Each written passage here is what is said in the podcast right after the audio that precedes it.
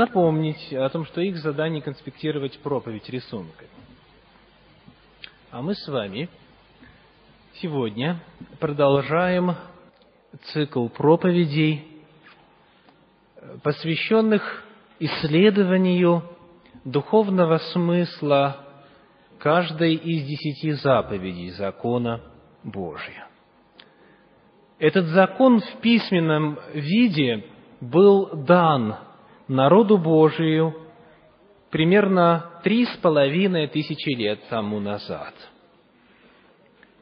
И нам, современным христианам, очень важно ответить на вопрос, как эти древние слова могут быть живыми, могут стать основой духовного опыта нас сегодня. Я приглашаю вас открыть книгу Исход, 20 главу, и мы прочтем тексты с 4 по 6. Исход, 20 глава, тексты с 4 по 6. «Не делай себе кумира и никакого изображения того, что на небе вверху, что на земле внизу и что в воде ниже земли. Не поклоняйся им и не служи им, ибо я Господь, Бог твой, Бог ревнитель, наказывающий детей за вину отцов до третьего и четвертого рода, ненавидящих меня, и творящий милость до тысячи родов, любящим меня и соблюдающим заповеди мои. Так звучит в законе Божьем вторая заповедь.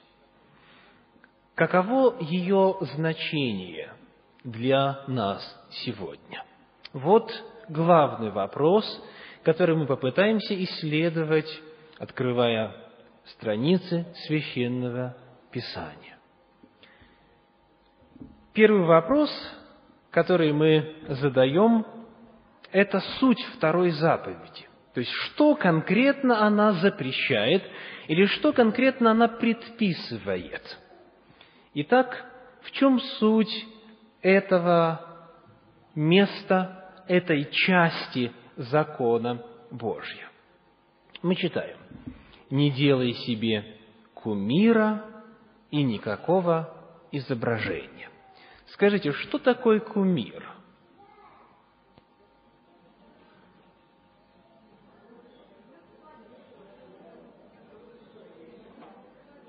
Объект поклонения, идеал.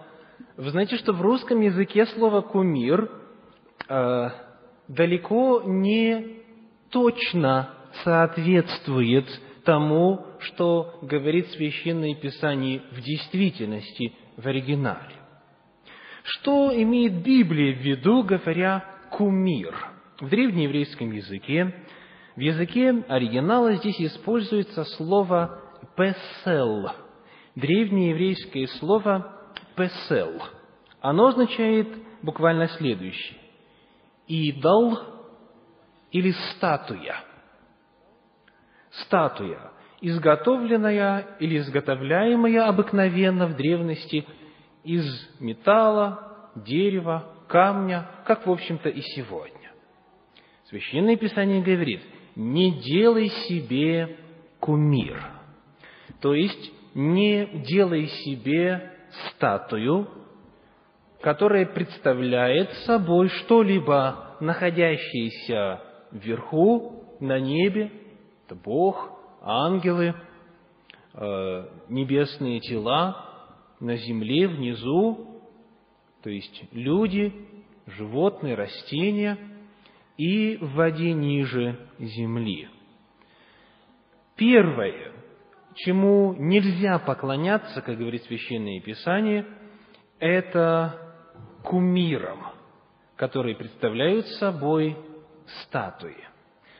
Второе слово, которое обозначается здесь как запрещение, – это изображения.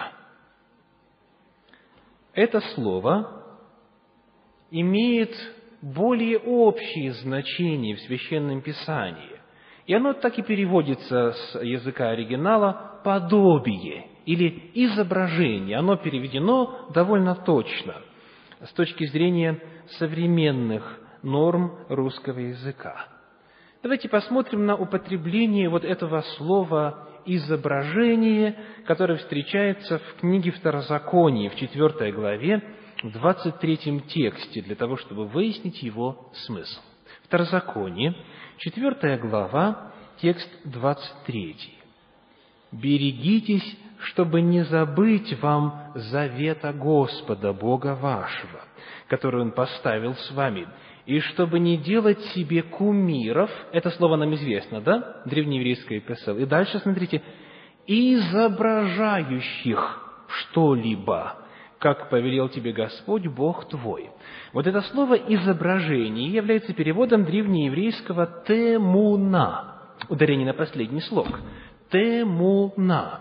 И это слово является общим словом для обозначения любого изображения, но э, в первую очередь используется для э, настенной или так называемой э, плоской плоского изображения. То есть речь идет в первую очередь о картинах или о способе придания каких-либо форм чему-либо из камня, из дерева или из другого вещества.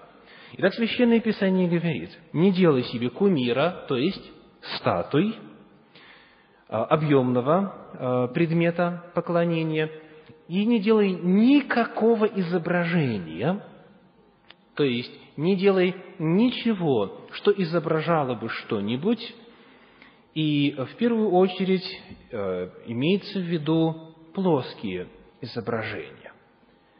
Итак, мы выяснили, что нельзя делать. Мы выяснили, что такое кумир, что такое изображение. Давайте теперь посмотрим, о каких изображениях идет речь. Продолжаем дальше исследовать наш текст. Священное Писание говорит – не делай себе кумира и никакого изображения, не поклоняйся им и не служи им. Давайте рассмотрим значение этих двух глаголов. Что означает поклоняться и что означает служить им? Итак, слово «поклоняйся». Давайте посмотрим, где еще употребляется это слово оригинала в Священном Писании. Книга «Бытие», 22 глава, 5 текст. Бытие 22, 5. Читаем следующее.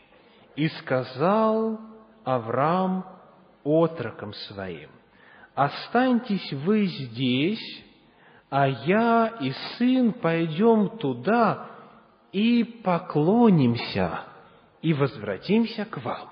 Помните, что должно было произойти на этой горе?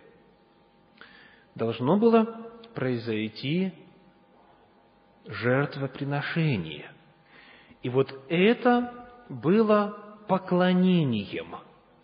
То есть мы видим здесь, что слово «поклониться» оно описывает какой-то религиозный ритуал, совершение какого-то религиозного действия.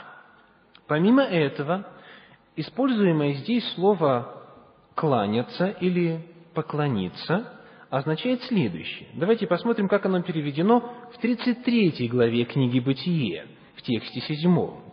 Книга «Бытие», глава 33, текст 7 подошла и Лия, и дети ее, и поклонились. Наконец подошли Иосиф и Рахиль и поклонились. Я напомню, что описывается здесь встреча двух братьев, которые были разделены на долгое время обманом одного из них. То есть Иаков обманул своего брата Исава, украл у него первородство и ушел в другую страну. И вот теперь Исав с войском э, довольно значительным для Иакова, встречает его.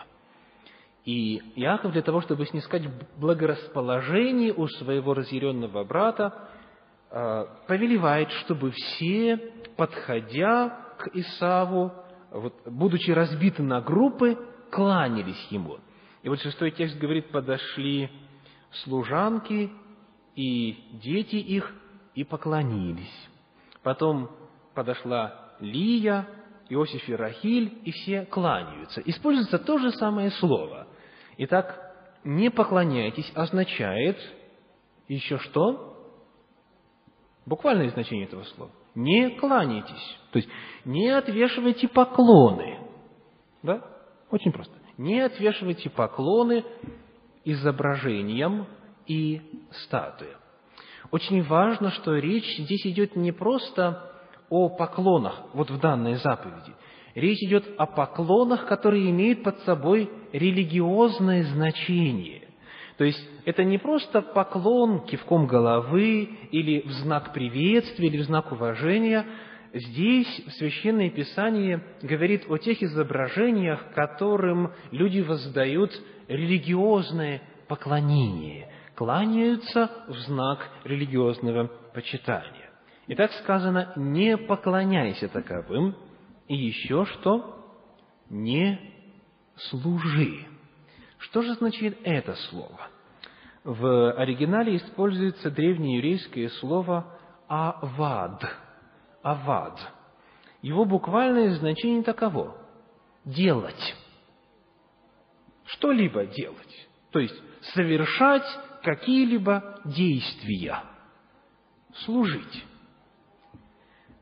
Авад означает просто совершение действий. То есть, речь идет о совершении каких-либо действий по отношению вот к этим изображениям, к этим изваяниям, которые имеют под собой религиозную основу. Ну что, например?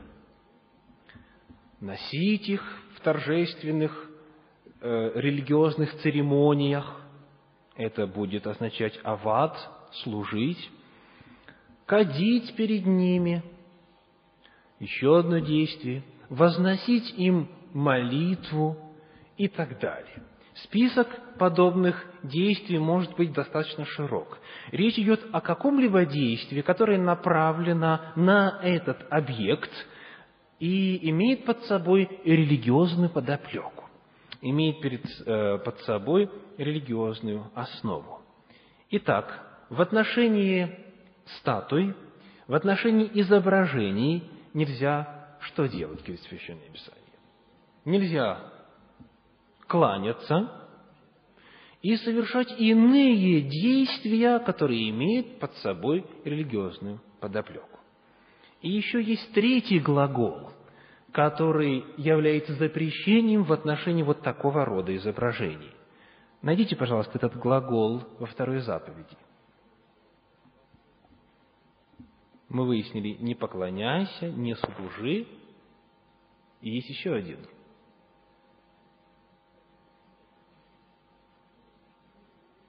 Так, кто нашел? Не делай. В смысле, не изготавливай.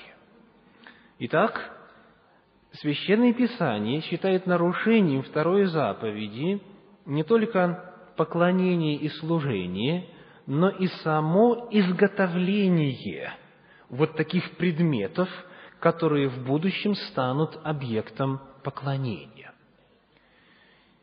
Очень важно отметить, что Библия второй заповедью не запрещает иллюстративное использование изображений в служении Богу.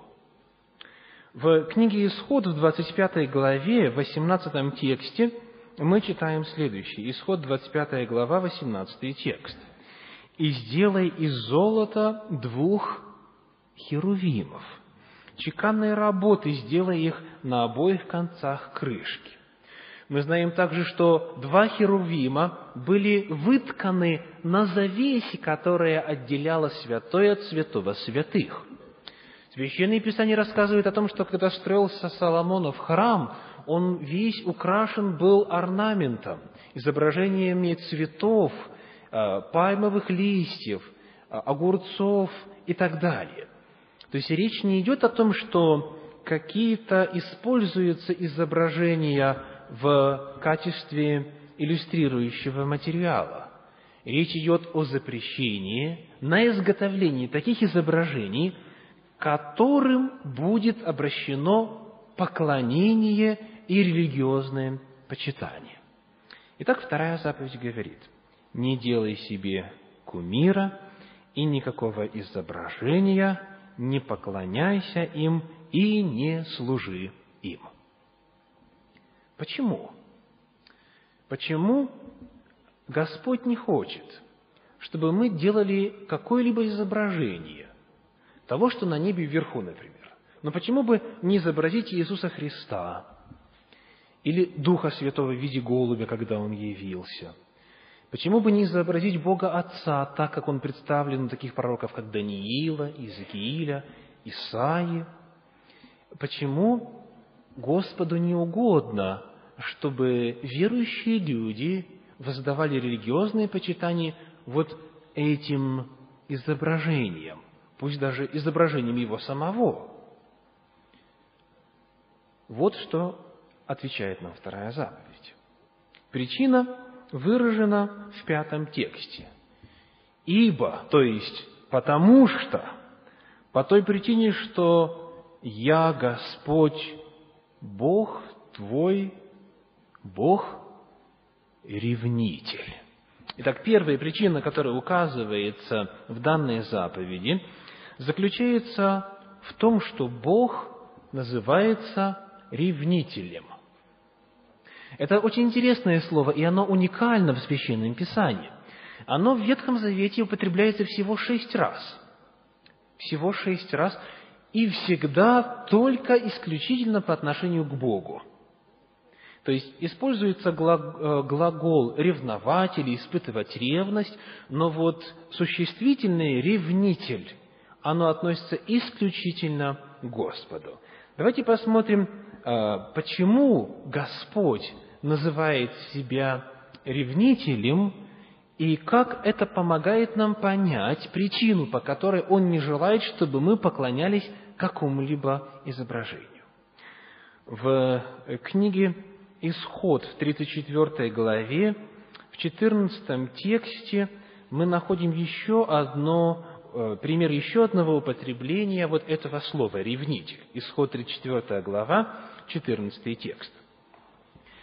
«Ибо ты не должен поклоняться Богу иному, кроме Господа, потому что имя Его – ревнитель, Он – Бог-ревнитель» дважды подтверждается и закрепляется эта идея.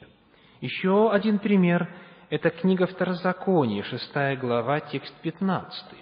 Второзаконие, глава шестая, пятнадцатый текст. «Ибо Господь, Бог твой, который среди тебя, есть Бог-ревнитель, чтобы не воспламенился гнев Господа, Бога твоего на тебя, и не истребил Он тебя с лица земли. Э, мы прочли вот эти два текста для того, чтобы показать, что же означает вот это слово «ревнитель». Это слово используется для описания Божьего гнева, когда Он видит, что люди поклоняются каким-либо изображениям. Это слово в форме глагола уже «ревновать» описывает очень интересный обряд, который был установлен самим Господом в Ветхом Завете. Этот обряд помогает нам раскрыть значение этого понятия «Бог-ревнитель». В книге «Числа» в пятой главе, числа, пятая глава, четырнадцатый текст содержит это слово. 5.14 содержит глагол, то есть ту же самую корневую основу. «И найдет на него дух ревности, и будет ревновать жену свою, когда она осквернена, или найдет на него дух ревности, и он будет ревновать жену свою, когда она не осквернена. Напомню, что речь здесь идет об особом обряде, который позволял установить, виновна ли личность в прелюбодеянии, в нарушении закона Божьего. И вот то чувство, которое испытывает человек, который подозревает супругу в нарушении заповеди «не прелюбодействуй», обозначается тем же самым глаголом. Итак, описываются семейные взаимоотношения. В Библии взаимоотношения между Богом и Его народом очень часто представлены как взаимоотношения между мужем и женой. И Господь говорит, когда кто-либо из вас поклоняется какому-либо изображению, я это воспринимаю как что? Как блудодеяние, как нарушение супружеской верности. И моя естественная реакция какова? Ревность. Очень просто. Бог говорит, я Бог-ревнитель. И когда вы поклоняетесь кому-либо еще или чему-либо еще, вы нарушаете супружескую верность, завет между мною и вами. И поэтому реакция Божья определяется тем же э, словом, которое имеет э, тоже корневое значение, что и глагол «ревновать», чувство обманутого э, супруга. И вот Господь говорит, «Я Бог-ревнитель». Вы нарушаете брачные узы, вы нарушаете завет со мною. Но, э, скажите, как получается, что поклонение изображению Бога есть измена Ему?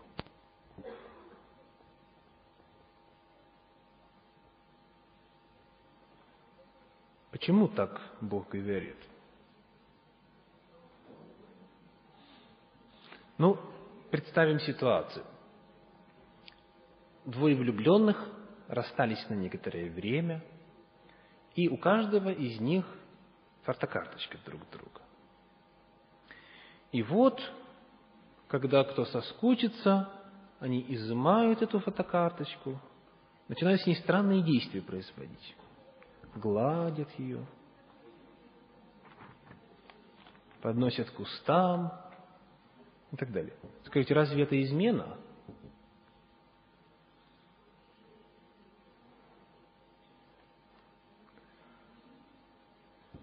Итак, вопрос стоит довольно серьезно. Потому что когда мы общаемся с теми христианами, которые считают, что поклонение изображениям возможно, и оправдано Библией, они приводят этот пример и задают вопрос, а где же здесь факт прелюбодеяния? Где же здесь факт измены Богу? У Библии есть ответ на этот вопрос. Ну, во-первых, отметим, что те люди, которые делают так, то есть поклоняются изображениям того, что на небе вверху и так далее, то есть в том числе изображением Бога, Бог говорит, что они его ненавидят. Давайте прочтем об этом еще раз во второй заповеди. В 20 главе, пятый текст. «Ибо я Господь Бог твой, Бог ревнитель, наказывающий детей за вину отцов до третьего и четвертого рода, ненавидящих меня». То есть он полагает, что люди, которые нарушают эту его заповедь, его ненавидят. Ну и Э, для того, чтобы ответить на этот вопрос, я приглашаю вас открыть первое послание Коринфянам, десятую главу, тексты 19 и 20. Первое послание Коринфянам, десятая глава, тексты 19 и 20. «Что же я говорю?» — говорит апостол Павел. «То ли, что идол есть что-нибудь, или идоложертвенное значит что-нибудь? То есть он задает вопрос, «Э, неужели это изображение в действительности имеет какое-то значение? Оно ведь ничто. И вот его ответ. Нет.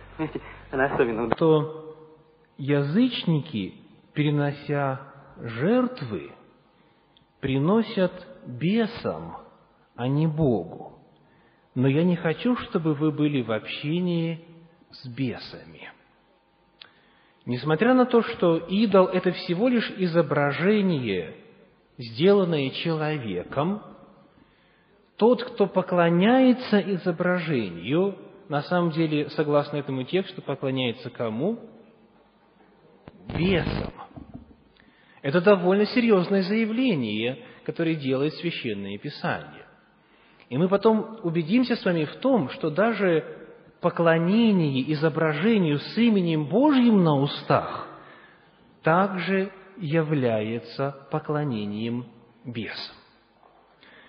Священное Писание говорит, что когда мы поклоняемся изображению, мы поклоняемся не пустоте, мы поклоняемся той форме, которую э, создал сатана для того, чтобы увлечь людей за собою, чтобы незаметно, э, так что люди не подозревают об этом, они вместо поклонения живому Богу воздавали честь кому угодно, а вот этим кем угодно как раз является сатана. здесь дело очень похоже на магию. Магия основана на каких-то простых действиях. То есть нужно произнести вот такие-то слова, нужно встать именно вот э, в, такое, в такое положение, нужно использовать именно такие предметы, нужно сказать слова именно в такой последовательности. И сами по себе эти слова не имеют какой-то силы, сами по себе они, ну, обыкновенные слова, обыкновенные действия. Но проблема заключается в том, что вот эти все слова и все эти действия являются знаками для духов, для бесов, которые начинают вступать в контакт с тем или иным человеком. Итак, Проблема не в том, что само изображение несет какую-то черную энергию или оно само по себе несет какое-то зло. Дело в том, что это есть форма богопротивления и, следовательно, поклонения бесам.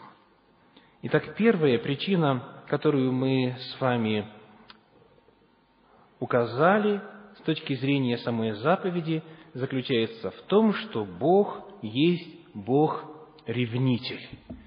Далее мы с вами увидели, тот, кто поклоняется изображениям, ненавидит Бога.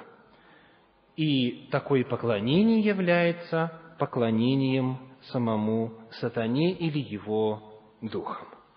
Есть еще одна причина, которая в Священном Писании выделяется в ответе на вопрос, почему же нельзя поклоняться изображениям, она находится в книге Осии, в восьмой главе, в шестом тексте. Книга пророка Осии, восьмая глава, текст шестой.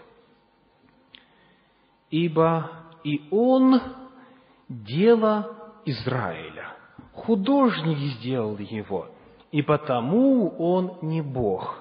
В куски обратится телец самарийский». Описывается одно из э, изображений, в данном случае песел, то есть статуя, и сказано, что он не Бог, потому что его сделал кто? Художник. Вот в чем э, причина, которая приводится в качестве обоснования запрещения поклоняться изображениям. Дело в том, что если человек поклоняется воздает религиозное, изобра... Э, религиозное поклонение какому-либо изображению, он кланяется тому, что по статусу ниже его. То есть он человек, Божье творение, кланяется тому, что вышло из его рук. И здесь нарушается принцип поклонения. Вы помните, кому мы поклоняемся согласно первой заповеди? Тому, кто, во-первых, сотворил нас, во-вторых, искупил нас. Когда же человек поклоняется тому, что он сам сделал, или любой другой человек, он просто унижает свое собственное достоинство. И поэтому это поклонение является абсурдом. Мы можем поклоняться тому, кто выше нас по статусу, Богу, который является Творцом, а не творению, которое вышло из человеческих рук. Итак, мы с вами попытались вкратце охватить смысл второй заповеди. Священное Писание говорит, не делай, не изготавливай, не кланяйся с религиозными мотивами, не совершай каких-либо иных религиозных действий по отношению к статуям или каким-либо иным изображениям, потому что Бог есть Бог ревнитель, Он рассматривает это как нарушение Его союза, Он считает таких людей ненавидящими Его, и это есть поклонение сатане, это есть унижение человеческого достоинства. Давайте посмотрим в Священном Писании некоторые примеры нарушения этой заповеди. Как может быть нарушена вторая заповедь? В книге «Исход», в 32 главе, тексты 4 и 5. Исход, 32 глава, тексты 4 и 5. «Он взял их из рук их и сделал из них литого тельца, и обделал его резцом. И сказали они, «Вот Бог твой Израиль, который вывел тебя из земли египетской». И увидев сие, Аарон поставил перед ними жертвенник и превозгласил Аарон, говоря, «Завтра праздник Господу». И здесь описывается удивительная ситуация. Был сделан телец. Кстати, а, вы можете обнаружить в Священном Писании, что Бог описывается таким языком, как телец – и вот, был сделан этот телец, но важность заключается в том, что он называется Господь Бог и Иегова. В оригинале, в текстах 4 и 5 сказано «Завтра праздник Иегове», то есть истинному Богу, тому, который их вывел из земли египетской в действительности. Смотрите, что получается. Есть изображение – характеристик, которыми Бог описывается в Священном Писании, и это изображение и поклонение возносится не самому Тельцу, а кому? Истинному Богу. И вроде бы все нормально, да? Поклоняемся образу, на самом деле поклоняемся первообразу, но скажите, Бог принял такое поклонение? Нет. Все, кто поклонялся, и все, кто упорствовал в поклонении, были истреблены. Итак, когда происходит поклонение какому-либо изображению, пусть отдаленно напоминающему Бога, и даже пусть с именем Божьим на устах, это есть нарушение воли Божьей, это есть нарушение второй заповеди. Еще один интересный пример. В книге «Числа» в 21 главе, тексты 8 и 9. Книга числа, глава 21, тексты 8 и 9. «И сказал Господь Моисею, сделай себе змея, и выставь его на знамя, и когда змей ужалит человека, он, взглянув на медного змея, останется жив». И так и произошло. Моисей сделал, и всякий, кто смотрел на медного змея, как на божественный способ, Богом указанный для исцеления, он оставался жив. Итак, вот пример. Кто из вас знает, что дальше произошло с этим змеем?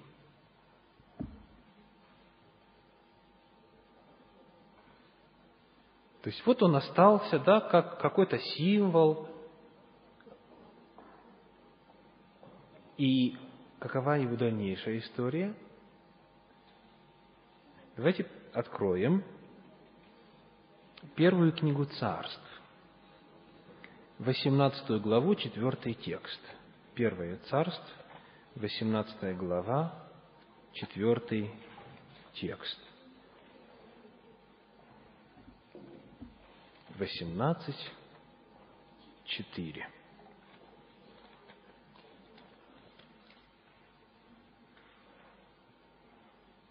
Так, простите, это, это не первая книга царств, а, наверное, четвертая. Я сейчас найду вам скажу. Да, четвертая книга царств, 18 глава, четвертый текст. Четвертое царство, 18.4. Итак, описывается действия Езеки, одного из царей. Сказано, «Он отменил высоты, разбил статуи, срубил дубраву и истребил медного змея, которого сделал Моисей». А зачем? Господь ведь сам повелел это сделать. И вот причина. Потому что до самых тех дней сыны Израилевы кадили ему и называли его Нехуштан. Итак, смотрите, что произошло.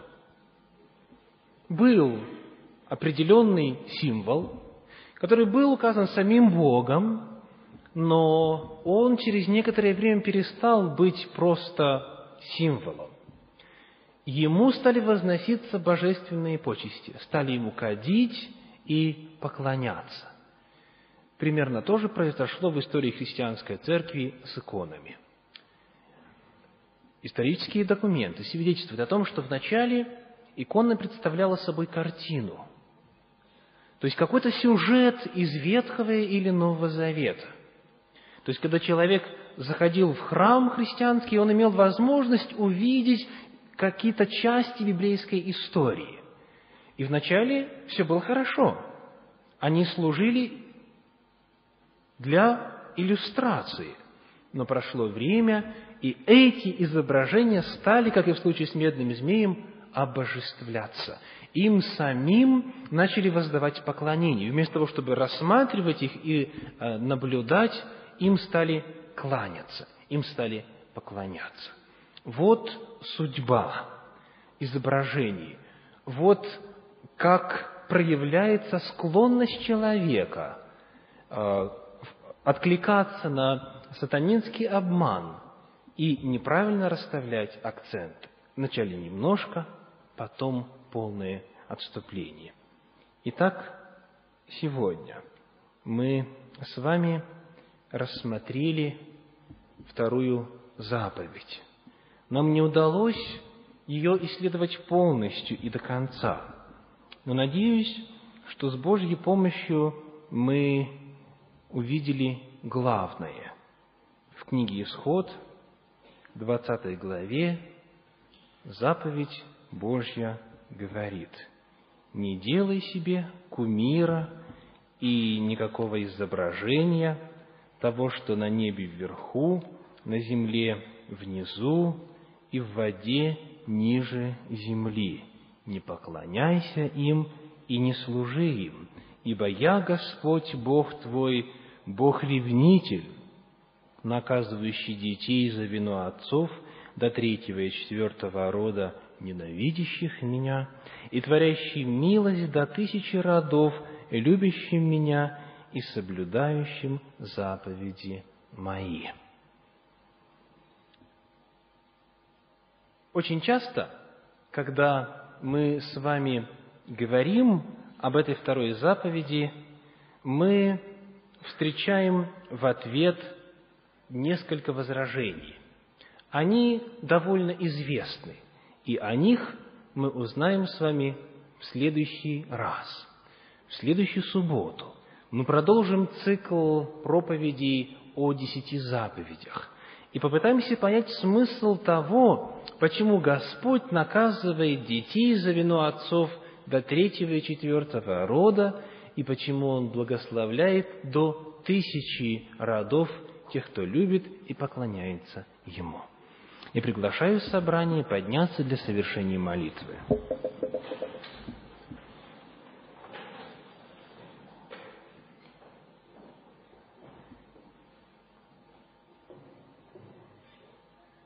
Отче наш Небесный,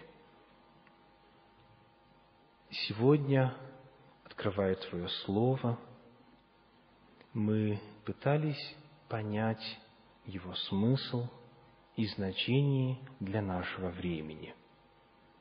Благодарим, Господи, за то, что Ты не оставил нас без твердого, неизменного руководства в жизни – Благодарим за Твой небесный закон, за то, что Он и сегодня для искренних верующих в Тебя является мерилом и стандартом, которым оценивается опыт и жизнь каждого. Прошу, Господи, благослови каждого, кто стоит сейчас пред Тобой в молитве, и сохрани от нарушения второй заповеди. Помоги, чтобы благодаря соблюдению ее мы могли распространять правильный свет познания о Тебе вокруг. Благодарим за все Бога Отца, Сына и Святого Духа. Аминь. Садитесь, пожалуйста.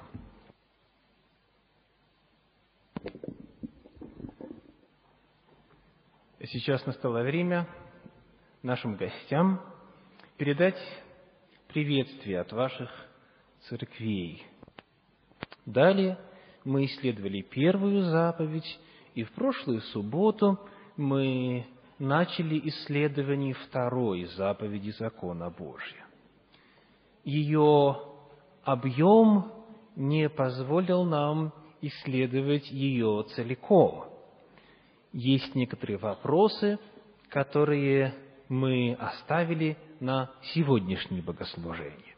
Итак, я приглашаю вас открыть книгу «Исход», 20 главу, и мы прочтем там тексты с 4 по 6, те тексты, где как раз и записана вторая заповедь десятисловного закона Божья.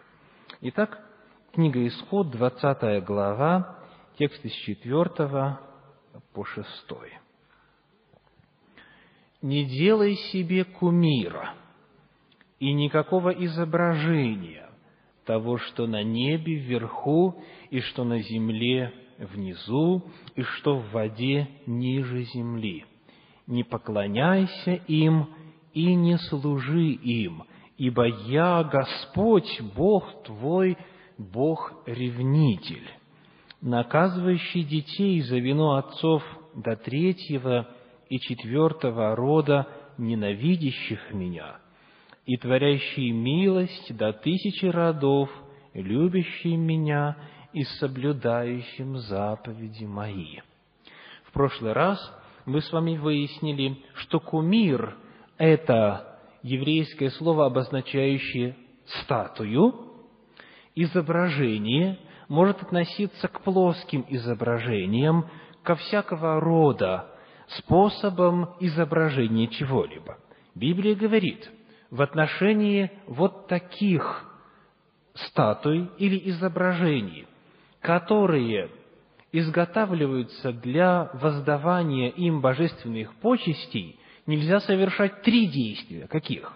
Первое. Не делай их, не изготавливай их. Второе. Не поклоняйся, то есть не кланяйся в религиозном поклонении и не служи.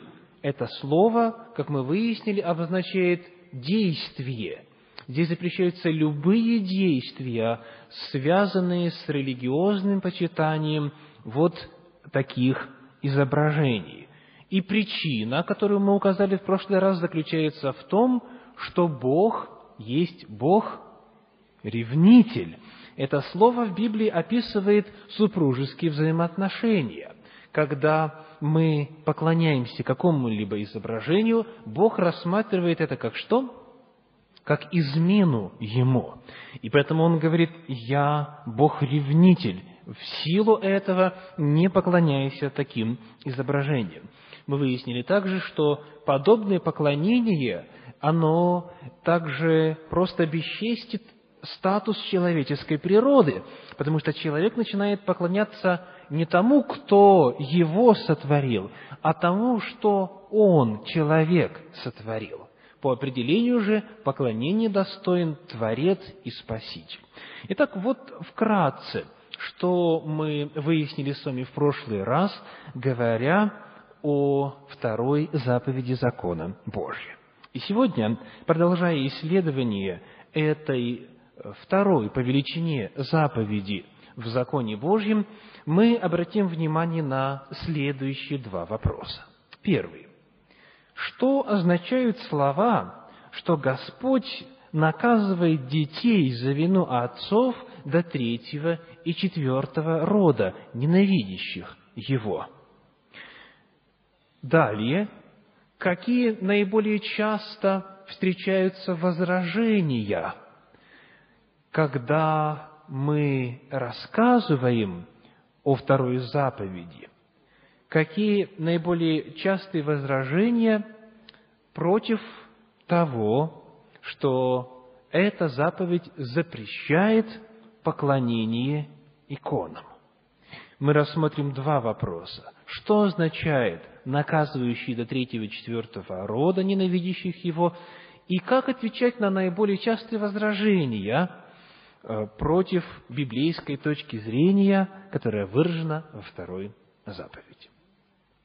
Итак, начинаем отвечать на первый вопрос. Ибо я Господь, Бог твой, Бог-ревнитель, наказывающий детей за вину отцов до третьего и четвертого рода, ненавидящих меня. Как понять эти строки Священного Писания?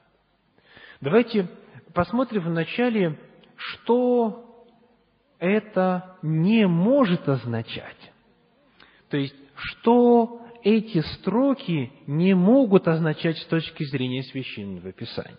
Итак, что же они не могут означать? Библия заявляет, что эти строки не могут означать наказание невиновных. И вот почему. В книге Второзакония, в 24 главе, в 16 тексте говорятся следующие слова. Итак, Второзаконие, глава 24, текст 16. 24, 16. Отцы не должны быть наказываемы смертью за детей, и дети не должны быть наказываемы смертью за отцов. Каждый должен быть наказываем смертью за свое преступление. Как вы думаете, почему мы говорим сейчас о наказании именно смертью в связи со второй заповедью? как вторая заповедь связана с наказанием смертью. В нарушении этой заповеди. Очень интересно и довольно подробно этот вопрос описывается у пророка Иезекииля. Приглашаю вас открыть 18 главу этой книги, и там э, мы прочтем с вами тексты с 9 по 19. Книга Иезекииля, глава 18, тексты с 9 по 19. 18 глава, тексты с 9 по 19. Вот описывается человек. «Поступает по заповедям моим и соблюдает постановления мои искренно, то он праведник, говорит Господь. Он непременно будет жив, говорит Господь Бог. Но если у него родился сын, разбойник, проливающий кровь, и делает что-нибудь из всего того, чего он сам не делал совсем, и на горах ест идоложертвенное, и жену ближнего своего оскверняет, бедного и нищего притесняет, насильно отнимает, залога не возвращает, и к идолам обращает глаза свои – делает мерзость, в рост дает и берет лихву, то будет ли он жив? Да, несмотря на то, что отец у него праведник. Нет, он не будет жив. Кто делает все такие мерзости, тот непременно умрет, кровь его на нем. И вот дальше ситуация, следующее поколение. Но если у кого родится сын, который, видя все грехи отца своего, какие он делает, видит и не делает подобного им, на горах жертвенного не ест, к идолам дома Израилева не обращает глаза свои и так далее, и так далее, исполняет мои повеления и поступает по заповедям моим, то сей не умрет за беззаконие отца своего, он будет жив, а отец его так как он жестоко притеснял, грабил брата и делал недоброе среди народа своего, вот он умрет за беззаконие. Вы говорите, почему же сын не несет вины отца? своего. Потому что сын поступает законно и праведно, все уставы мои соблюдает и исполняет их, он будет жив. Итак, мы привели довольно длительную цитату для того, чтобы увидеть, сколько поколений. Три поколения. Первое поколение – праведник. Второе поколение – нечестивый. Третье поколение – снова праведник. Господь говорит, что участь каждого определяется его личным выбором. Бог не наказывает невиновных. Бог посылает свое наказание в случае, если человек лично несет ответственность за нарушение. Поэтому мы должны сказать, что вот эта фраза, наказывающий детей за вину отцов до третьего и четвертого рода, что она не может означать с точки зрения самого же Писания. Она не может означать наказание невиновных. Что же она значит? Что же тогда значит вот эта фраза? И почему Господь выразил свою мысль именно так? Итак, можно на этот вопрос, что же означает эта фраза, предложить три библейских ответа. Первый. Первый ответ, он связан с историческим контекстом того, как появились эти заповеди. Первый ответ связан с самой историей израильского народа. Итак, для того, чтобы проследить эту историю, я приглашаю вас открыть книгу «Бытие», 15 главу, и там тексты с 13 по 21. Книга «Бытие», глава 15, тексты с 13 по 21. «И сказал Господь Аврааму, знай, что потомки твои будут пришельцами в земле не своей, и поработят их и будут угнетать их четыреста лет. Но я произведу суд над народом, у которого они будут в порабощении. После сего они выйдут с большим имуществом. В четвертом роде возвратятся они сюда, ибо мера беззакония морей в доселе еще не наполнилась когда зашло солнце и наступила тьма, вот дым как бы из печи и пламя огня прошли между рассеченными животными. В тот день заключил Господь завет с Авраамом, сказав, «Потомству твоему даю я землю сию, от реки Египетской до великой реки реки Ефрата, Кинеев, Кинезеев, Кедманеев, Хитеев, Ферезеев, Рифаимов – Амареев, Хананеев, Гергесеев и Иевусеев. Вот эти земли, земли этих нечестивых народов, которые через четыре поколения станут творить мерзости, которые переполнят чашу или меру беззакония, вот эти народы твоими потомками будут изгнаны с этой земли, и в этом я заключаю с тобой завет.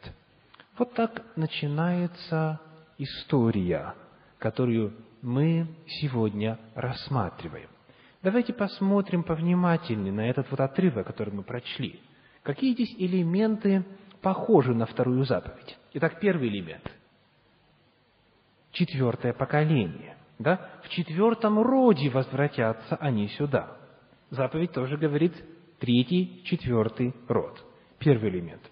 Второй элемент, который такой же, как во второй заповеди, это то, что Бог здесь заключает с Авраамом завет.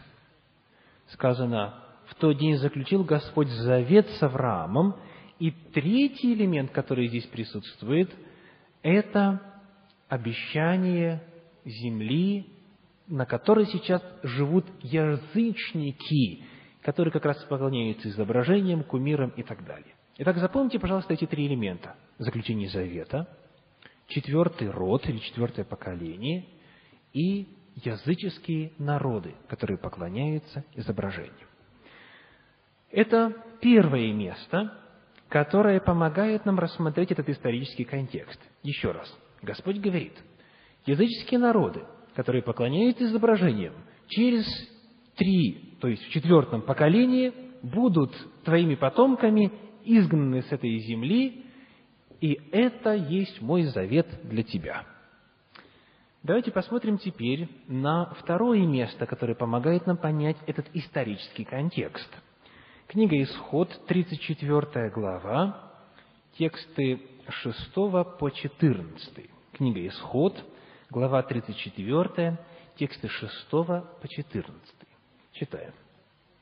«И прошел Господь перед лицем его, и провозгласил, Господь, Господь Бог, человеколюбивый и милосердный, долготерпеливый и многомилостивый и истинный, сохраняющий милость в тысячи родов, прощающий вину и преступление и грех, но не оставляющий без наказания, наказывающий вину отцов в детях и в детях детей до третьего и четвертого рода. Итак, вы видите знакомые элементы, да? Идем дальше. Моисей тотчас спал на землю и поклонился Господу. И сказал Господь, «Вот я заключаю завет. Перед всем народом Твоим соделаю чудеса, каких не было по всей земле. Сохрани то, что я повелеваю Тебе ныне. Вот я изгоняю от лица Твоего Амареев, Хананеев, Хитеев, Ферезеев, Евеев и Евусеев. Смотри, не вступай в союз с жителями той земли, в которую ты войдешь. Жертвенники их разрушьте, столбы их сокрушите, вырубите священные рощи их. Итак, давайте посмотрим, какие же элементы содержатся вот в этом отрывке. Первый, значит, завет, да? Господь говорит, вот я заключаю завет или подтверждаю завет. Второй элемент – это третий, четвертый род. То же самое. Дальше, третий элемент – это упоминание этих язычников. Перечисляются те же народы, которые были перечислены и в завете данном Аврааму. Ну и четвертый, взаимосвязанный, это нарушение второй заповеди. Да? Столбы их разрушьте, жертвенники их разрушьте, рощи священные их вырубите и так далее. Итак, это второе место, где мы находим все те же четыре элемента. Завет, третье, четвертое поколение, язычники и идолы. И вот теперь давайте посмотрим на нашу заповедь, которую мы рассматриваем сегодня. Она записана в книге «Исход» в 20 главе, тексты с 4 по 6. Итак, книга «Исход», 20 глава, будем читать тексты, текст 5 не поклоняйся им и не служи им, ибо я Господь Бог твой, Бог-ревнитель, наказывающий детей за вину отцов до третьего и четвертого рода, ненавидящих меня». Итак, мы в этой заповеди обнаруживаем все те же элементы. Первый элемент. Десятисловие представляет собой заключение завета – сказано было, что это скрижали завета. Итак, первый элемент – завет. Второй элемент – это в этой заповеди третье, четвертое поколение.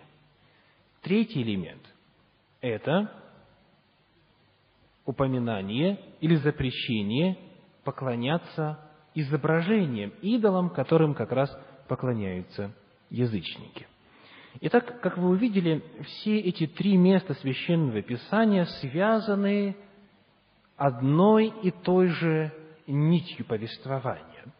О чем же идет речь?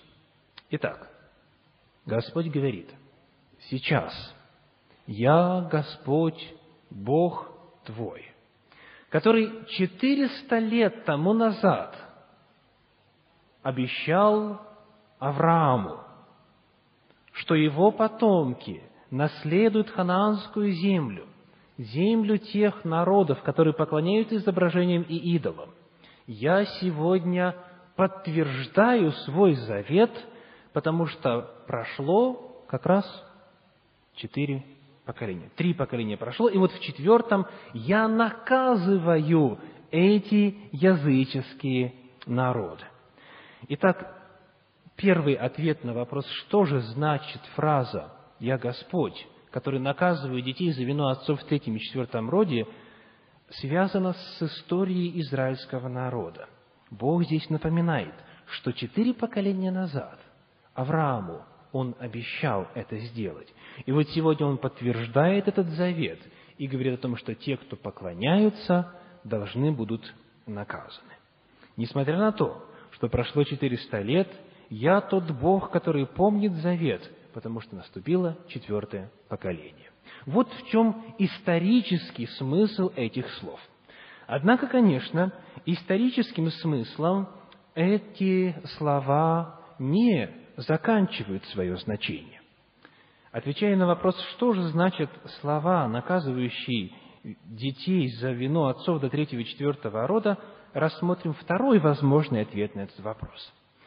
Он заключается в факторе влияния. Влияния старшего поколения на младшее поколение. Фактор влияния.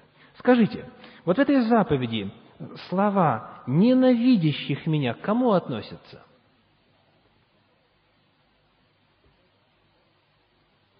К родителям, к детям, к какому поколению или ко всем вместе?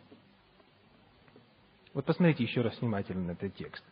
Наказывающий детей за вину отцов до третьего и четвертого рода, ненавидящих меня. Это относится и к родителям, и к потомкам, ко всем.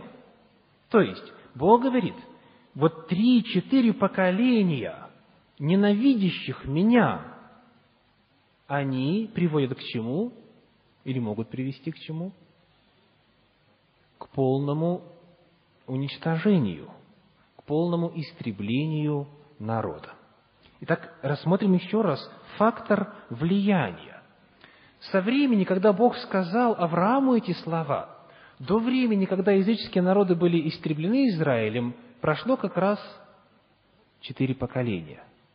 И вот этого срока было достаточно для того, чтобы вот это вот омерзительное влияние отцов на детей привело ту цивилизацию к такому состоянию, когда Господь должен был сказать, мера беззакония переполнена, я эти народы должен уничтожить.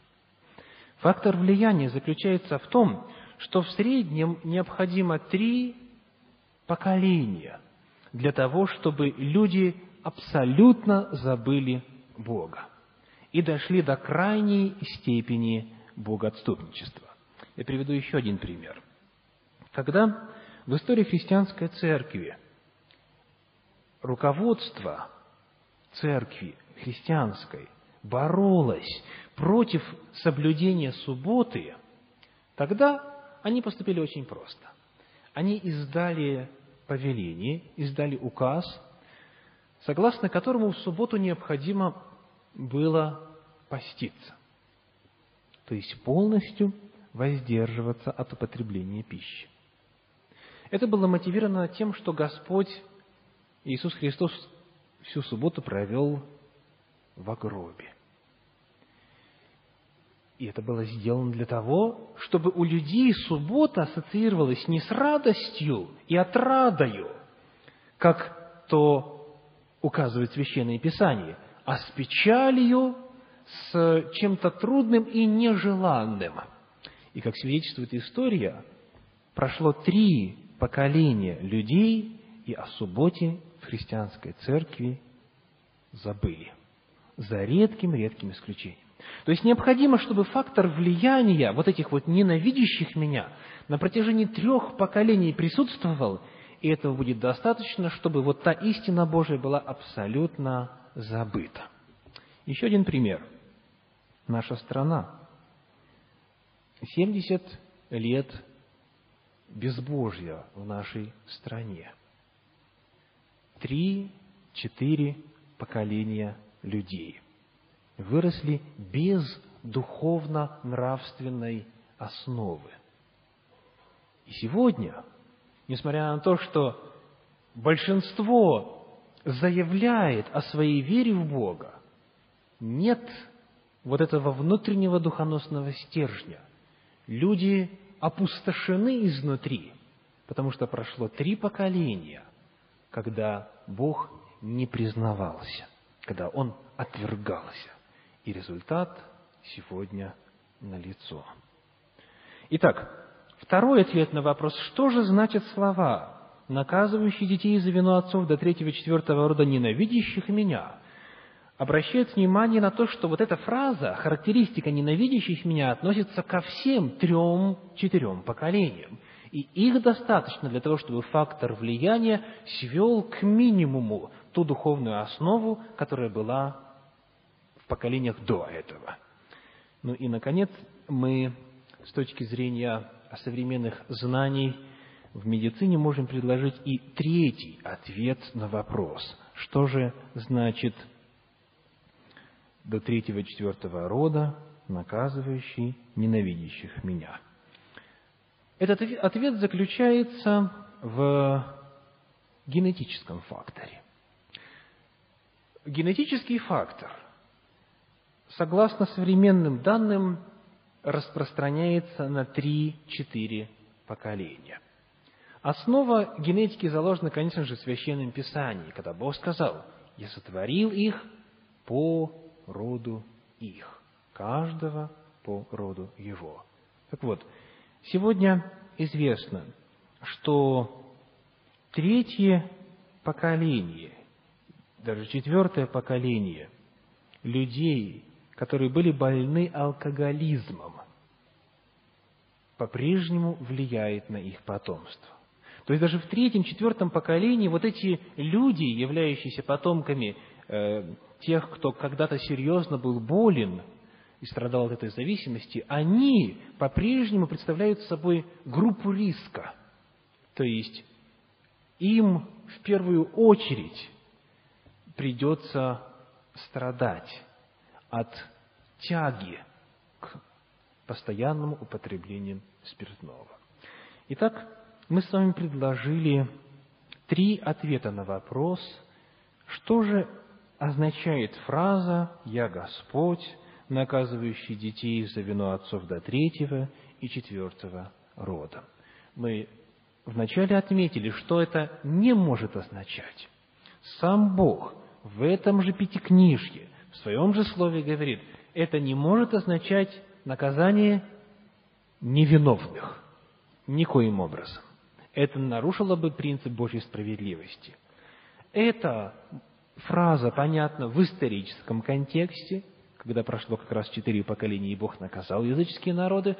Эта фраза может быть объяснена фактором влияния на протяжении трех-четырех лет и генетическим фактором. Итак, мы попытались ответить с вами на первый вопрос – что же значат вот эти странные слова? Второй вопрос, который нам необходимо рассмотреть в сегодняшней проповеди, это наиболее частые возражения, которые нам приходится слышать и на которые приходится отвечать, когда мы говорим «Бог запрещает поклонение изображениям». Итак, первое, наиболее часто встречающееся возражение звучит так – но мы, поклоняясь иконам, не поклоняемся саму, самому естеству из дерева, красок и ткани. Мы поклоняемся не самому этому образу, а первообразу, тому, кто изображен на этой иконе.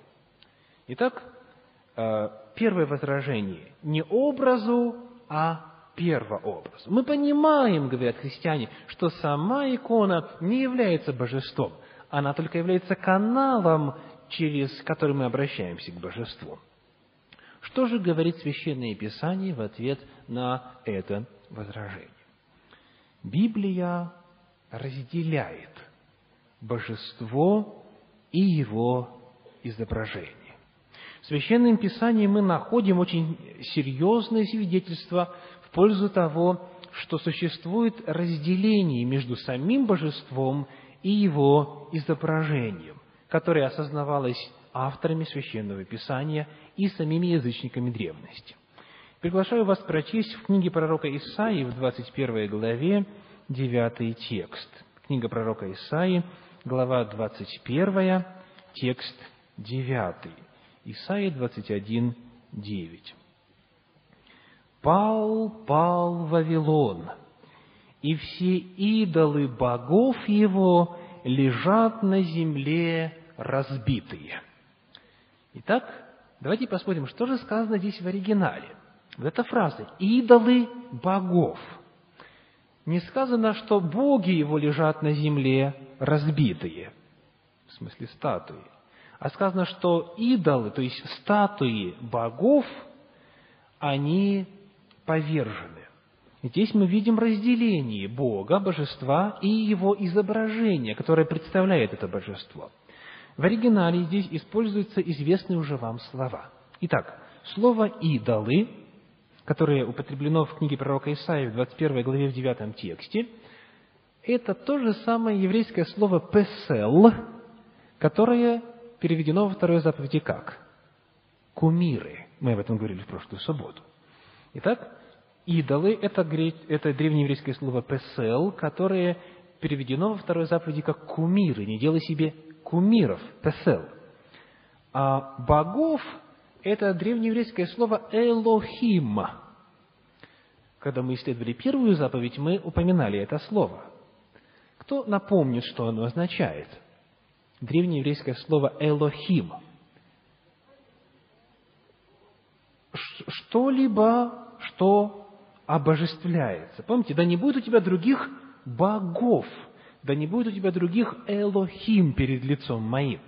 То есть, здесь мы встречаем два разных слова. Первое обозначает идола или изображение, второе обозначает э, божество или обожествленную личность, которая представлена в этом изображении. И вот теперь, для того, чтобы продолжить ответ на возражение, которое мы рассматриваем, скажите, что запрещает первая заповедь?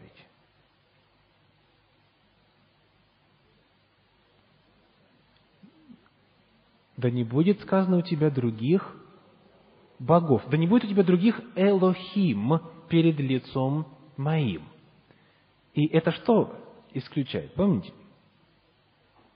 Поклонение божествам, язы, языческим, поклонение божествам христианским, то есть всему сонму святых, которые приняты в традиционных христианских церквах. Первая заповедь запрещает поклоняться святому, а вторая заповедь запрещает поклоняться чему? Его изображению. Обратите на это очень особое внимание. Вторая заповедь говорит о том, что мы не должны поклоняться изображению кого-либо, а первая заповедь говорит, что мы не должны поклоняться Ему самому.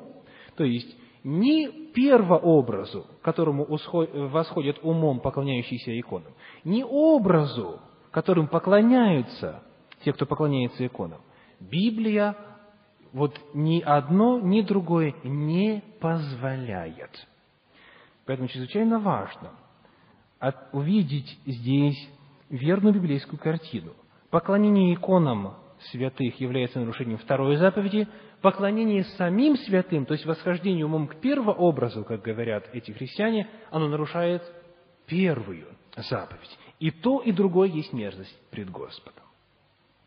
Поэтому, когда мы пытаемся ответить на первое возражение, что мы поклоняемся не образу, а первообразу, мы просто понимаем, что человек нарушает не только вторую, но еще и первую заповедь одновременно. И получается то же, что происходило с израильтянами, которые поклонялись золотому тельцу. Они поклонялись изображению с именем Господним на устах.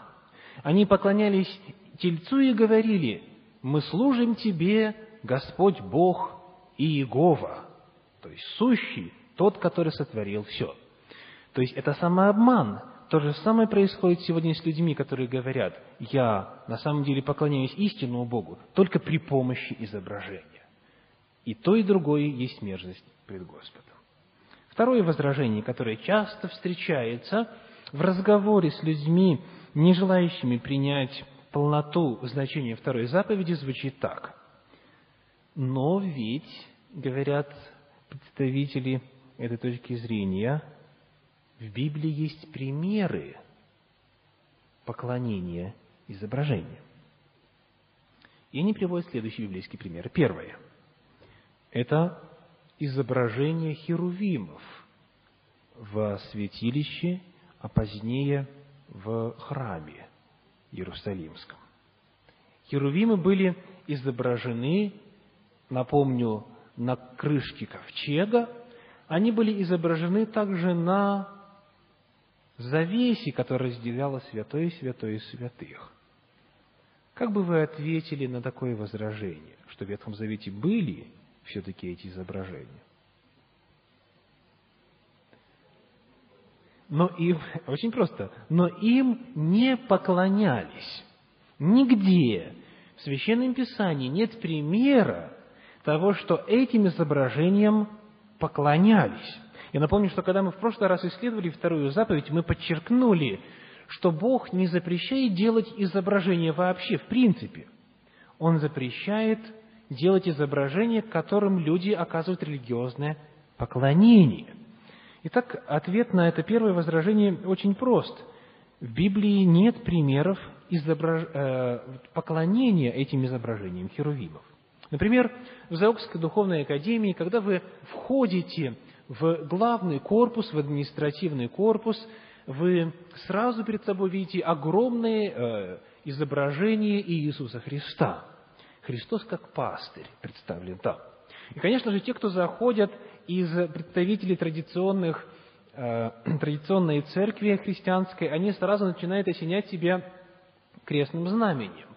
Э, им кажется, что это икона. То, что это происходит, никак не означает, что изображение является нарушением второй заповеди. Когда вы заходите в наш христианский культурный центр э, на, в нижней части, в нижней части нашего города, вы также встречаетесь с довольно масштабной картиной. Там распятие изображено, Христос на кресте и еще некоторые библейские сюжеты.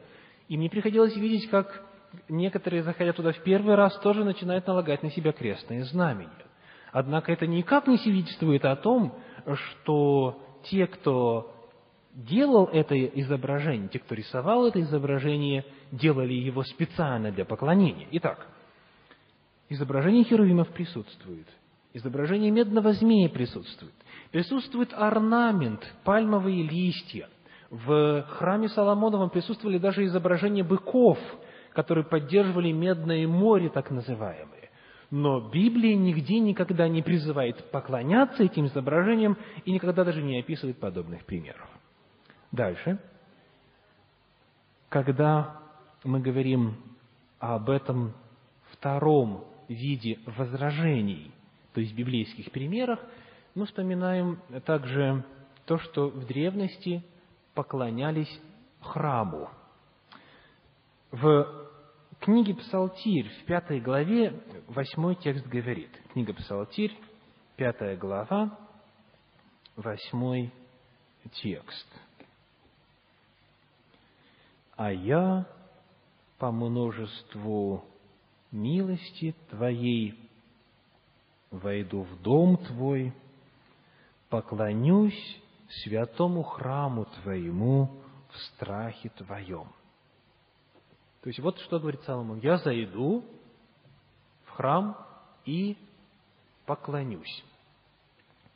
И на основании этого текста те, кто поклоняется иконам, говорят, вот, пожалуйста, человек заходил в храм, это дело рук человеческих, там это изображение и так далее, и сказано, я поклонюсь. Как вы могли бы ответить на этот вопрос? В действительности ли вот это поклонение является нарушением второй заповеди? В Ветхом Завете, согласно тому, что мы обнаружим в Священном Писании, храм был местом видимого Божия присутствия. В книге Исход в 25 главе В 22 тексте мы читаем. Книга Исход, глава 25, текст 22. Исход 25, 22. «И положи крышку на ковчег сверху. Ковчег же положи откровение, которое я дам тебе. Там я буду являться тебе и говорить с тобою над крышкою, посреди двух херувимов, которые над ковчегом откровения, о всем, что не буду заповедовать через тебя сынам Израилевым. Во святом святых над крышкой ковчега между двумя херувимами находилась слава Божья, сияние, которое было знаком Божьего видимого присутствия. Давайте прочтем еще один текст. Четвертая книга царств, девятнадцатая глава, тексты четырнадцатый и пятнадцатый. Четвертая книга царств, глава девятнадцатая, тексты четырнадцатый и пятнадцатый. «И взял Езекия письмо из руки послов и прочитал его, и пошел в дом Господень, и развернул его Езекия перед лицем Господним, и молился Езекий перед лицем Господним, и говорил, «Господи Боже Израилев, сидящий на херувимах, Ты один Бог всех царств земли, Ты сотворил небо и землю». Так смотрите, какая странная картина. Езекия царь получил это угрожающее письмо, входит куда? В храм, в Дом Божий, помещает этот листок в храме, сказано, перед лицом Господним, и начинает говорить такие слова. «Господи, сидящий на херувимах». Представьте картину. Кому он обращается? Не просто к Богу, а к тому, который являет свое видимое присутствие там, во святом святых. То есть, когда человек в Ветхом Завете приходил поклониться в храм, он, входя, поклонялся.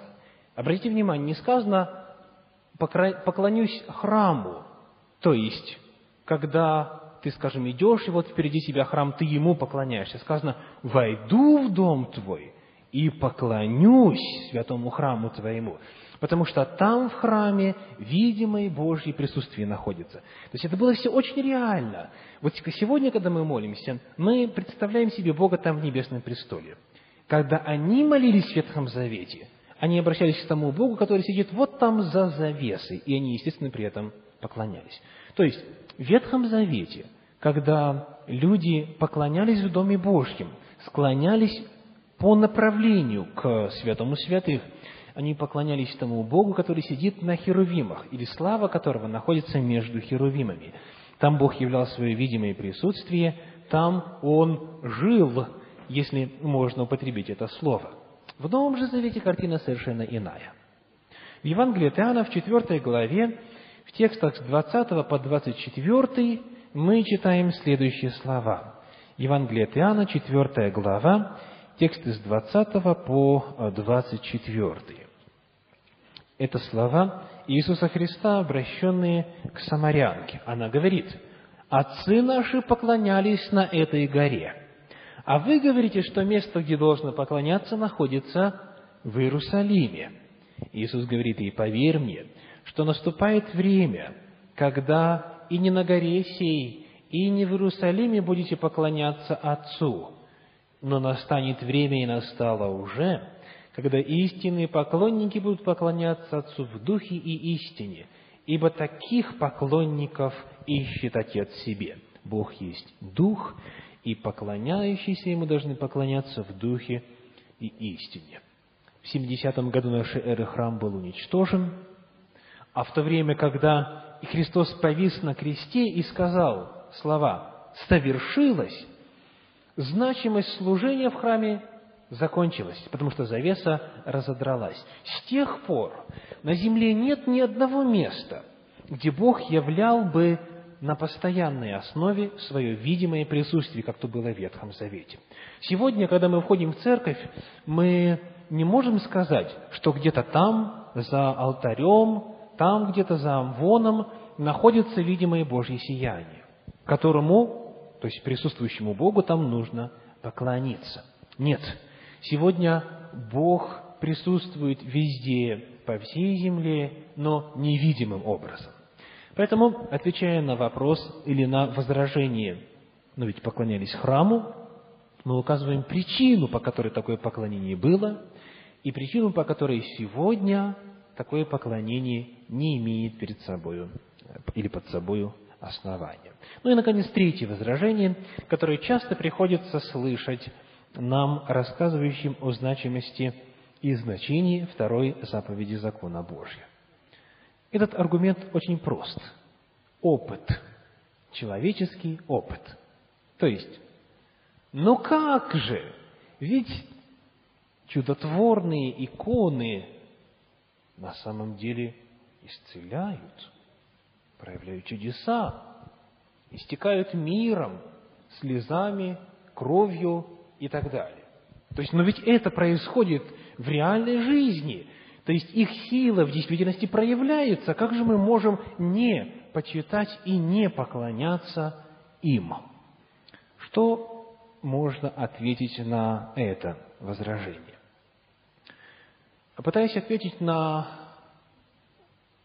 подобное возражение, я разделяю эти проявления на реальные, на то, что в действительности происходит, и нереальные. Давайте поговорим о реальности, то есть о действительно происшедших событиях, когда, например, благодаря молитве иконе кто-то исцелился, или когда в действительности произошло какое-то спасение благодаря обращению к иконам, когда была явлена спасающая сила.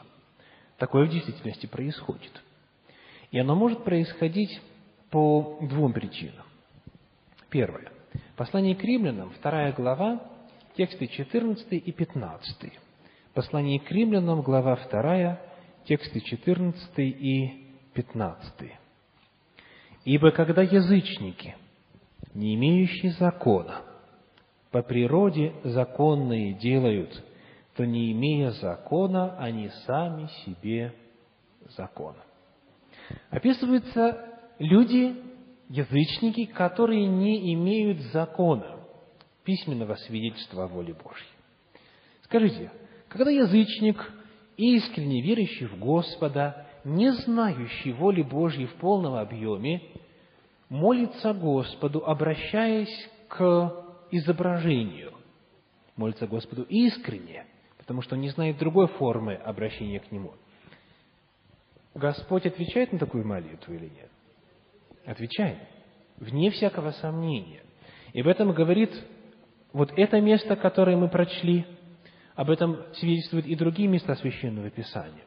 Если это для человека единственная форма богопоклонения, которую он знает, и он искренне поклоняется э, на основании того уровня информации, который у него есть, то тогда Бог отвечает на эту молитву, и поэтому бывают в реальности случаи, когда через обращение в молитве к иконе Бог своей силой творил чудеса.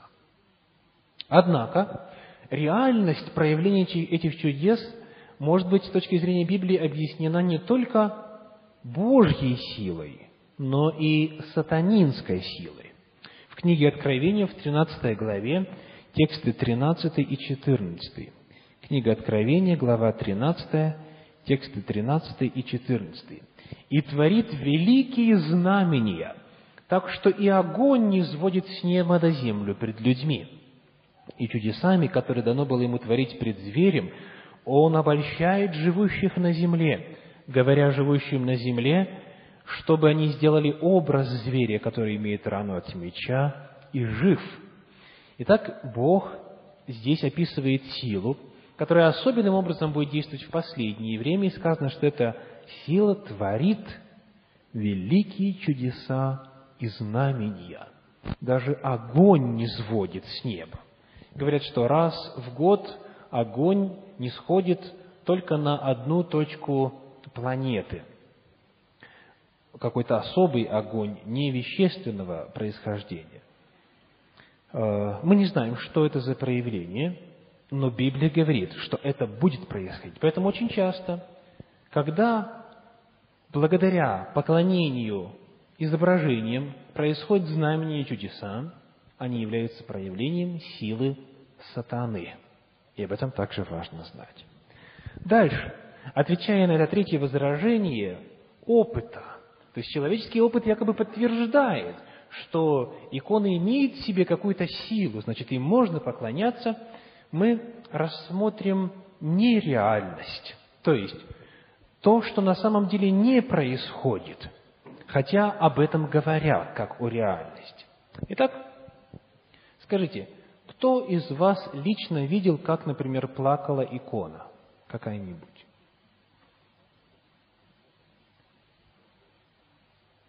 Как плакала икона? Вот кто из вас лично присутствовал при этом факте? Зададим второй вопрос. Кто из вас лично знает человека, который лично при этом присутствовал? Хорошо. Зададим третий вопрос. Кто из вас лично знает человека, который лично знает человека, который лично при этом присутствовал? То есть, понимаете, о чем идет речь? Говорят, что на Украине происходят вот такие интересные чудеса. Когда я приезжаю на Украину, говорят, а вы знаете, что у вас там под Нижним Новгородом творится? Такие чудеса, такие чудеса, всю жизнь туда мечтала съездить.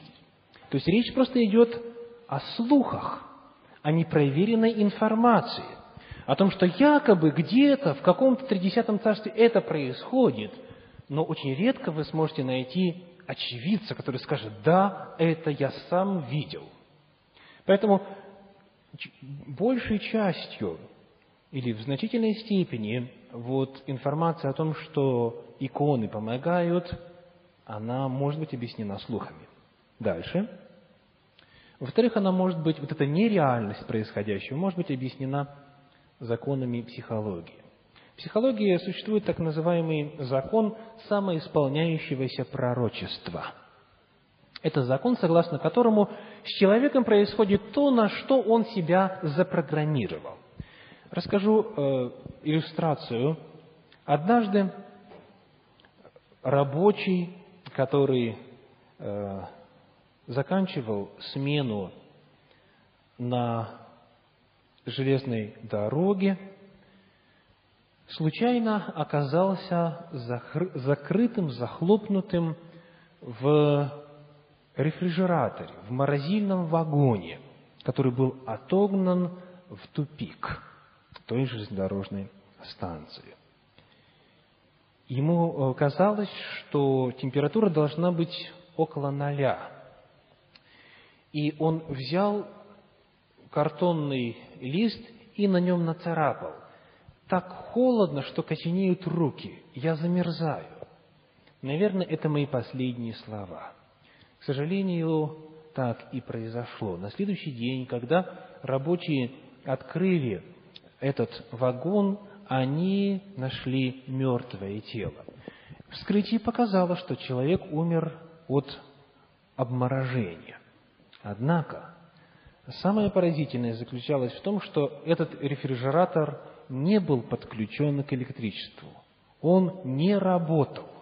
Там было достаточно свежего воздуха и обычная э, температура. То есть этот человек умер только благодаря тому или вследствие того, что его сознание настроилось на обморожение. И вот этот закон самоисполняющегося пророчества, он объясняет иногда гадания цыганок, э, иных предвещателей будущего и так далее, и так далее. Поэтому чрезвычайно важно его учитывать, когда мы слышим рассказы о том, что я помолился, этому изображению оно мне помогло. Если человек верил в это, если э, у него не было абсолютно никаких сомнений в этом, тогда он включал в себе саму механизм самоисполняющегося пророчества. И тогда то, что произошло с ним, объясняется просто психологией и физиологией, но им связывается с помощью, которая пришла в результате молитве этому изображению. Итак, пытаясь ответить на самые распространенные возражения, когда мы рассказываем о второй заповеди, мы упомянули три не образу, а первообразу. Оказывается, Священное Писание запрещает и то, и другое. Библейские примеры, которые на самом деле не подтверждают нарушение второй заповеди, и опыт, который объясняется реальностью и нереальностью. В заключение нашего исследования второй части второй заповеди закона Божия я приглашаю вас прочесть вместе со мной книгу пророка Исаии, вторую главу, тексты 20 и 21. Книга пророка Исаии, глава 2, тексты 20 и 21. «В тот день человек бросит кротам и летучим мышам серебряных своих идолов и золотых своих идолов, которые сделал себе для поклонения им, чтобы войти в ущелье скал и в расселены гор от страха Господа и от славы величия Его, когда Он восстанет сокрушить землю. К сожалению, для тех людей, которые сегодня не хотят прислушаться к голосу Божьему, который звучит